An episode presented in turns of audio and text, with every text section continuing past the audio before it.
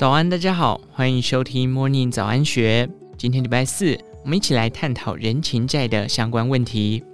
以下内容是作者王新奥以第一人称讲述一段故事。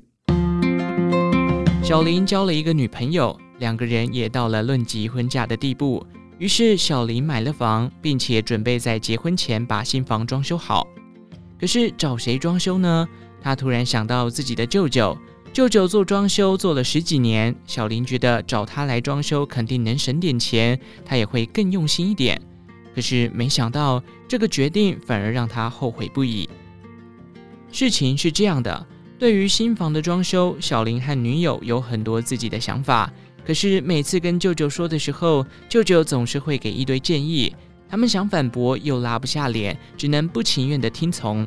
在装修过程中，两人有不满意的地方，也不好意思指出来。经过前前后后两个多月的时间，新房终于装修好了。可是当结算费用的时候，小林有点傻眼了。费用不仅没有比预想的低，反而贵了不少。可是对方是自己的舅舅，自己又没办法砍价或者是问责。最终的结果就是，小林和女友花了更多的钱，却装修了一个自己并不喜欢的风格。最后还要感谢舅舅的用心付出。这种事你有没有遇到过？其实原本花一点钱就可以解决的问题，他们却偏偏要用人情，习惯找朋友或熟人来帮忙，在金钱上能省则省。在他们看来，这样做无疑是最有利的方式，但结果往往不尽人意。有这种行为风格的人，还是对关系的本质理解得不够透彻。真正活得通透的人，他们都善于用市场的方式解决问题。简单说，就是能花点钱解决的事，从不随便动用关系。市场规则的核心是交易，而不是感情。在你来我往之中，需要的是价值交换，不会掺杂任何感情成分。从做事的角度来看，它是良性的，是结果导向的，因而风险更低。而用人情办事的人，很多时候只是在表面上占到了便宜。如果你用人情来换取对方的付出，那么这份人情不还，关系就会失衡。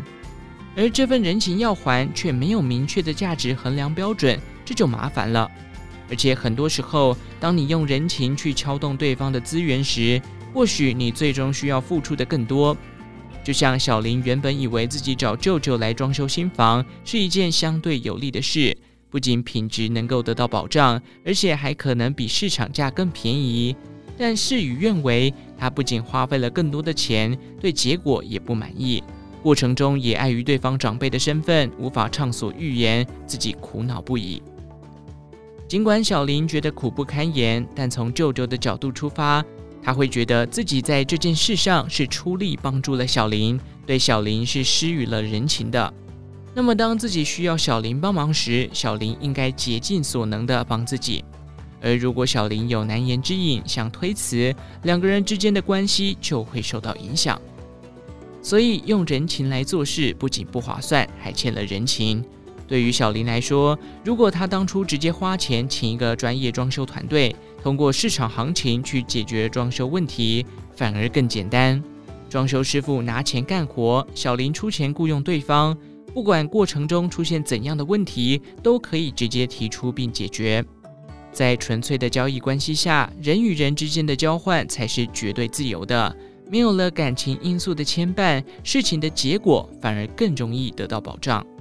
一个成年人真正的成熟，首先体现在他习惯用市场思维解决问题。在冯仑的书《扛住就是本事》中，他讲到了一个概念：熟人成本。很多时候，我们觉得动用身边的熟人来帮忙是最有利的，但是事实的真相并非如此。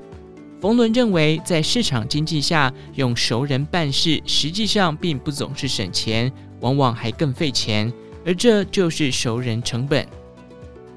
以上内容节录自时报出版，不是搞不定人，是搞不懂人性。详细内容欢迎参考资讯栏下方的文章连结。最后，祝福您有个美好的一天，我们下次再见。